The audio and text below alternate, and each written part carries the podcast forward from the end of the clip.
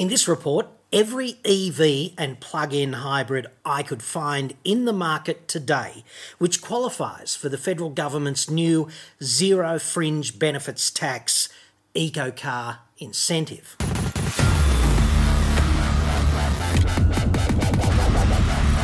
I'm John Cadogan from AutoExpert.com.au and I get new cars cheap. Australia only. Website, card. Now, I've been on a bit of a quest to try and demystify this whole novated leasing caper because so many people are doing it for the first time. It's market responding to government policy change, basically. There's so many people thinking about jumping into an eco car for the first time, like an EV or a plug in hybrid, and thinking about doing it via a novated lease for the very first time. There's a bunch of employers who are thinking about setting up a program for the very first time. And many people are just going, where do I start, dude? Novated leases, dead simple concept. You just get to liberate some pre tax income to help you make the payments on the new car. And this means that some of the money you would have otherwise paid in tax gets devoted to the acquisition of the new vehicle, which is a direct benefit to you. And another huge plus is that in many cases you eliminate the GST entirely up to a benefit of $5,885. And it's hard to see an ordinary Aussie on a salary eliminating the GST from car procurement any other way. So that's a couple of major pluses. The granular detail gets complex quickly, however, and I don't have time to run through all of that with you, and a lot of it depends on your particular financial circumstances. So, if you've got questions there, go to novatedleaseaustralia.com.au. I know the owners, I've known them for donkey's years, and I know the people at the coalface. They're professional and competent. They'll give you straight answers if you've got questions. So many Aussies right now are on the cusp of their first novated lease because of these incentives. It's really catalysed a tsunami of inquiry in that regard, and also employers who want to offer their staff a bit of a free kick, if you like. Like it's a great way to reward staff at very little cost to the business. So there are plenty of questions that arise as a consequence of doing this for the very first time on the employee side or the employer side. So if you want those answered, go to no novatedleaseaustralia.com.au. Where you start is with the price. There's a cap. $84,916. This is the luxury car tax threshold for eco cars. The value of the car that you buy, if you want to avail yourself of these benefits, may not be above that price. It's very important. And the price is essentially the drive away price minus the statutory on road costs. I've done a whole video on the complexity of that. I'll put a link up there. You should watch that, but essentially that's what it is. And in a nutshell, if you're at about 89 grand drive away, you're kind of near the cap from the point of view of whether or not you qualify for the benefits. Okay? And if you're really close, measure twice and cut once because if you blow it by just one dollar, all of those benefits evaporate, and this is going to be a financial travesty for you, and you don't want that. And the next big challenge is what vehicles qualify and what vehicles don't. And this is not as straightforward as it seems. Apparently, it's a state secret. So I spent the past couple of days cracking the kooky code on that. And I found 30 vehicles, combination of EVs and plug in hybrids, that qualify. That would be model. And the market works like this make, like Ford or Hyundai or something, model, like Everest, and variant, like XLT. Okay? 30 different models of vehicles and in many of those models, a few different variants qualify. So I'm just going to run them through with you now, and I'll talk about the pros and cons of ownership or consideration either way as well, just in a nutshell. But the main thing is here's the list of vehicles that qualify, at least today, the ones that I could find. And I'm not claiming to be infallible. So, you know, if you can spot one that I have missed, let us know in the comments, dude, and I will thank you for that because overall, your input there will help to make this report more accurate. The first one, this is in alphabetical order by brand, the BYD Atto 3. Both the standard and the extended range versions qualify. The standard's got a 50 kilowatt hour battery, the extended has 60 kilowatt hours, it's 20% more. It's going to cost you about $3,000 more to go for the extended. You may not need to do that depending on the type of operation of the vehicle that you foresee in your driving world. The biggest question mark I have about BYD, it's like all emerging brands how are they at looking after their customers? Do they have a decent spare parts inventory? What's the reliability like and what's the customer support going to be like? Now, if you jump into bed with a manufacturer that is an emerging brand in this country, in a sense, you're a lab rat and you're running that experiment. Everyone else gets to sit back and watch and then maybe make an informed decision in a few years' time. The price is right with BYD I'm unaware about, because there's not enough data, about whether or not everything else is going to be right. Number two is the Cupra Born, which is the EV. Okay, 77 kilowatt hours, which is quite a large battery, and about 60,000 bucks plus on road costs. So that seems okay. Uh, Cupra Leon VZE plug-in hybrid also qualifies. It's got a comparatively small battery though, 12.8 kilowatt hours there. And the thing about plug-in hybrids is what you really want is you really want maximum EV like operational window, meaning biggest battery you can find.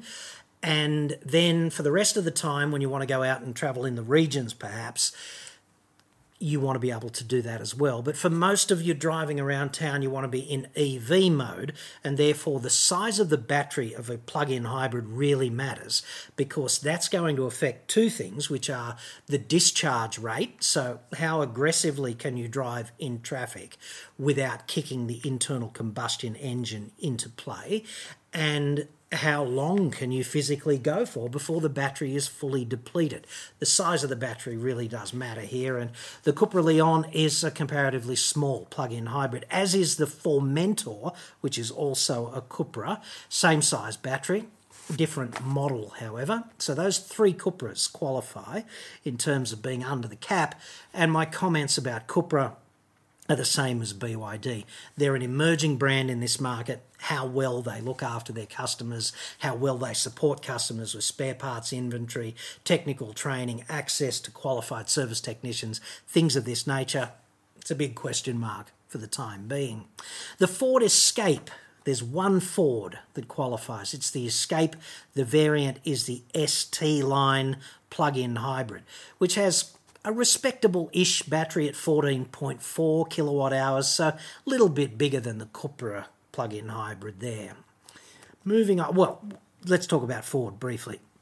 Ford's biggest problem is reliability and customer support. They're comparatively poor at that, and there's no evidence that they've completely reinvented themselves for their forthcoming eco car lineup. So, with Ford, you get fundamentally decent car to drive out of the showroom floor. There's a big dealer network. But if you've got a problem, it can be very difficult getting a decent resolution out of them. So take that for what it's worth. Now, there's a few different Hyundais that qualify. Moving on, this is number six, the Hyundai Kona Electric. All variants of the Kona Electric are within the price envelope. That would be the Elite and the Highlander, and the standard battery and the long range battery as well. So the small block and the big block. The small block is about 39 kilowatt hours, and the big block is 64 kilowatt hours. So 64 kilowatt hours in that vehicle is about enough to get you to Canberra from Sydney, so 300 k's on the highway, just sucking on vapour, even though there's no fuel tank, obviously. I drove the big block uh, Hyundai Kona Electric for about a year, and that taught me a lot about the practicalities of EV ownership. It's very satisfying to drive, it's got uh, reasonably good dynamics, although it is adapted from a combustion platform and there are some compromises there. I found that it improved significantly when I put some performance tyres on it. I replaced the eco tyres with performance tyres and it basically transformed that car. Anyway, you might get away with the small block, the 39 kilowatt hour one. Would be fine for just a few tens of Ks every day. Plug it in overnight, it would charge up in a heartbeat, more or less, in comparative terms. The next Hyundai is the Ioniq 5. Now, this car is interesting to me because it's the first Hyundai developed on their EV only platform, which they call eGMP and it's got great dynamics, but it's freaking huge. You look at an Ioniq 5, like in the distance over here, and you think, ah, oh, yeah, it's a bit of a hatch. And as you get closer, you go, hang on a minute, this is as big as a Land Cruiser. And it is. The industry, like, even classifies it as an SUV. Go figure.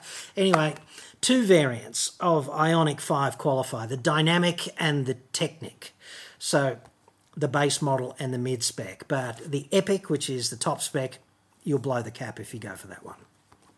And the final one is the just released Hyundai Ioniq 6. Same platform, same powertrain, slightly higher price, bit sleeker shape. It looks a bit like a cockroach to me, but anyway. The Dynamiq, which is the base model of Ioniq 6, you can get away with that under the cap as well. Personally, I think Ioniq 5 is better value. Anyway, next on the list, number nine, we're going to hit Kia. Now, there's a few different Kias that qualify. There's the Kia Niro S and GT line, which is kind of like Kia's Kona Electric. Okay, the Kia Niro Plus in S also qualifies, same battery, 65 kilowatt hours there. The next Kia that qualifies, number 11, is the Kia EV6, and that qualifies in the Air and GT line rear wheel drive variants. So, not all GT lines, but the rear drive only GT line, that qualifies. And it runs on the eGMP platform. It's kind of like EV6 is basically Kia's Ioniq 5. I mean, the design execution of those cars is different. The EV6 is meant to be performance flagship, whereas the Ioniq 5 is more of an exercise in, I guess you'd call it design liberation, but in terms of their DNA, they're the same vehicle. So, the final Kia on the list, number 12, is the Sorento plug-in hybrid EV in GT line trim. Now, this is interesting to me too because this is a freaking big car, right? It's like a seven-seat SUV, and yet it comes with a 14 kilowatt hour battery, which is a comparatively tiny battery for a vehicle quite that big, and that's going to reduce that vehicle's EV operational envelope. Okay, and when you compare that to the Mitsubishi Outlander plug-in hybrid, which we're getting to, you'll see that there's a profound difference there. Anyway, the Sorento plug-in hybrid is in. There's a Lexus on the list as well, lucky 13 for the Lexus. It's the UX 300e Luxury in two variants, the Luxury and Sports Luxury. Okay. The first Mazda on the list, number 14, is the MX30 EV, and the trim that qualifies there, like the spec, is the E35 Astina. And it's got a 35 kilowatt hour battery. So that's interesting to me too, because it's a comparatively small battery. And that means that that Mazda might be just ideal for you if all you do is a bit of short running around.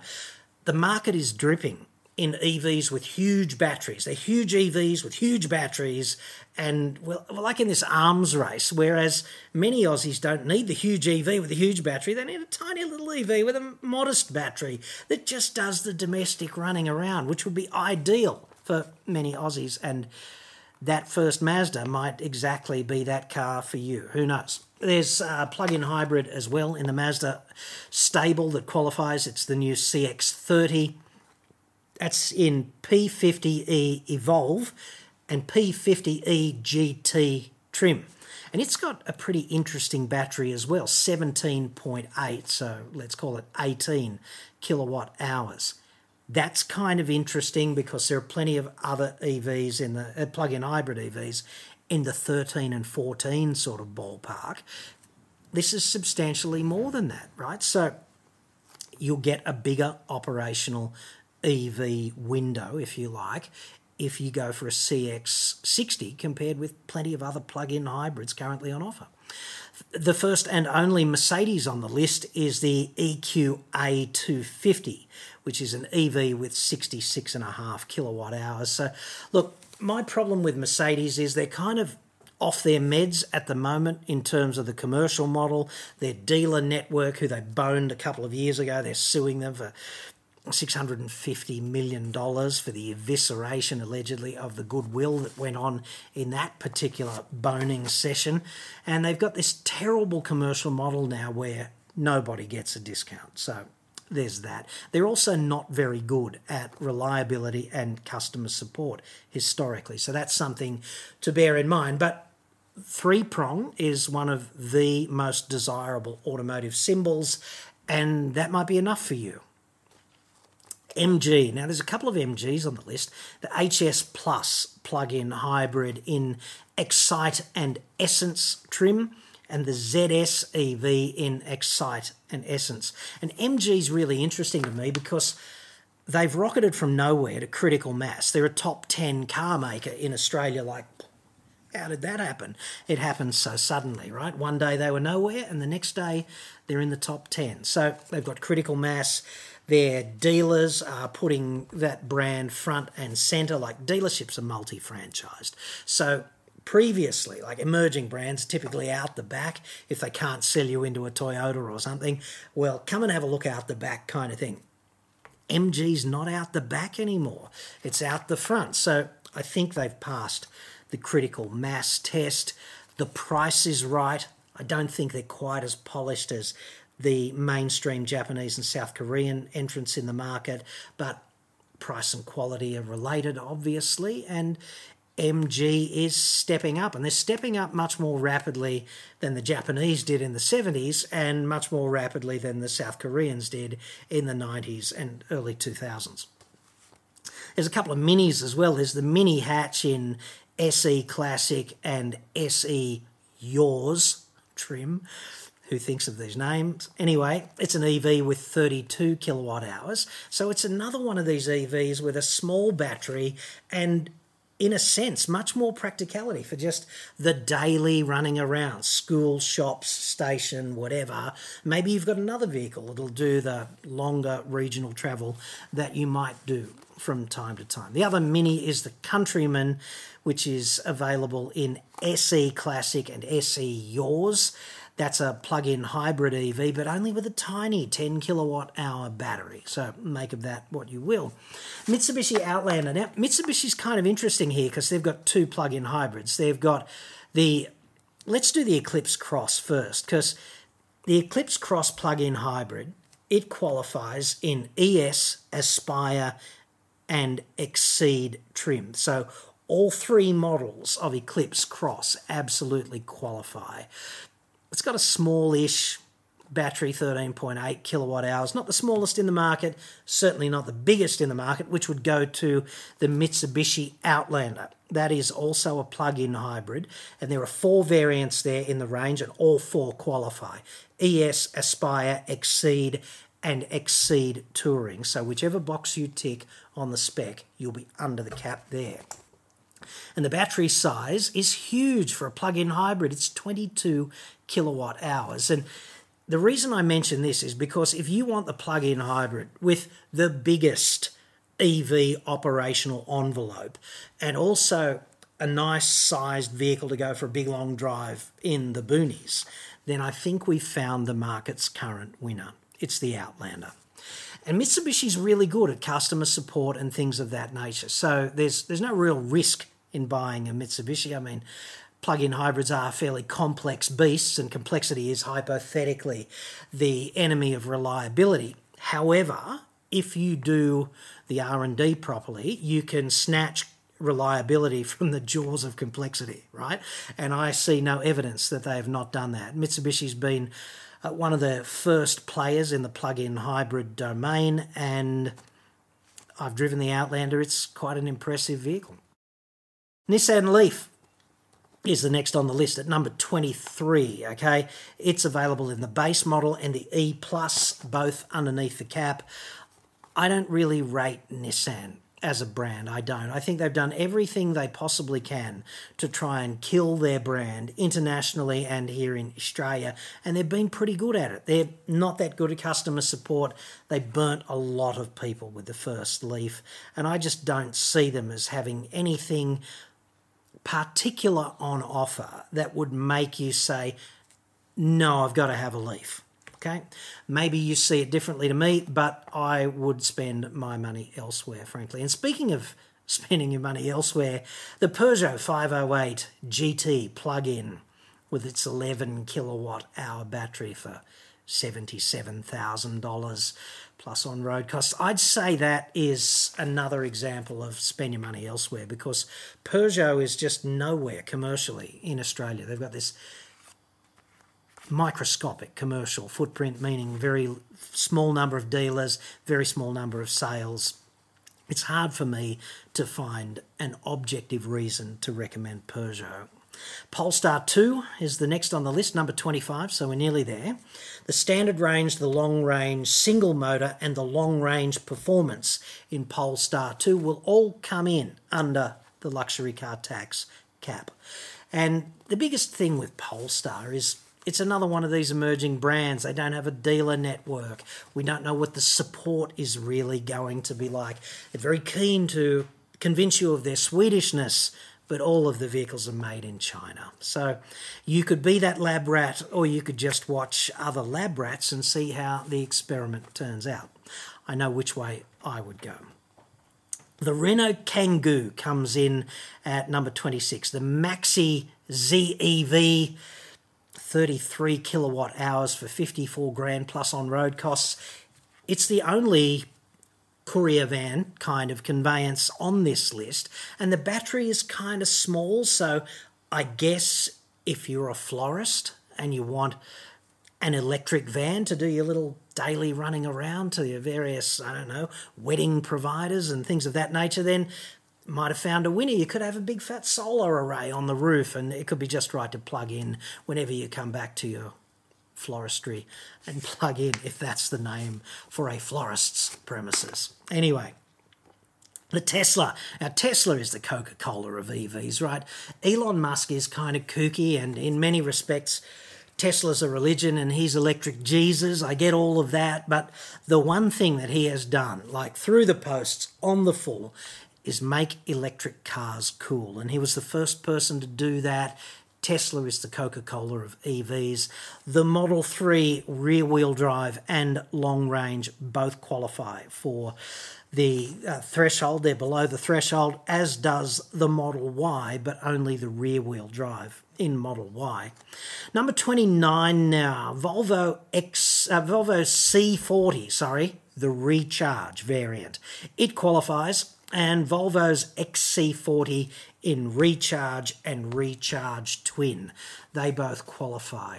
I'm a little hazy about Volvo and Polestar because Polestar is a Volvo brand, okay, and Volvo is a Geely brand, and Geely is this massive Chinese conglomerate, okay, so really it's all Geely, and Volvo's going electric anyway, but we've got Polestar, and I just don't get how that all works together. But anyway, Volvo's on the list. Volvo would not be my first choice either because I think a lot of these European brands kind of drag themselves around using the wake vortex that follows Mercedes Benz, Audi, and BMW. You know, the three leading premium German powerhouses. They drag all of these other European brands in their wake.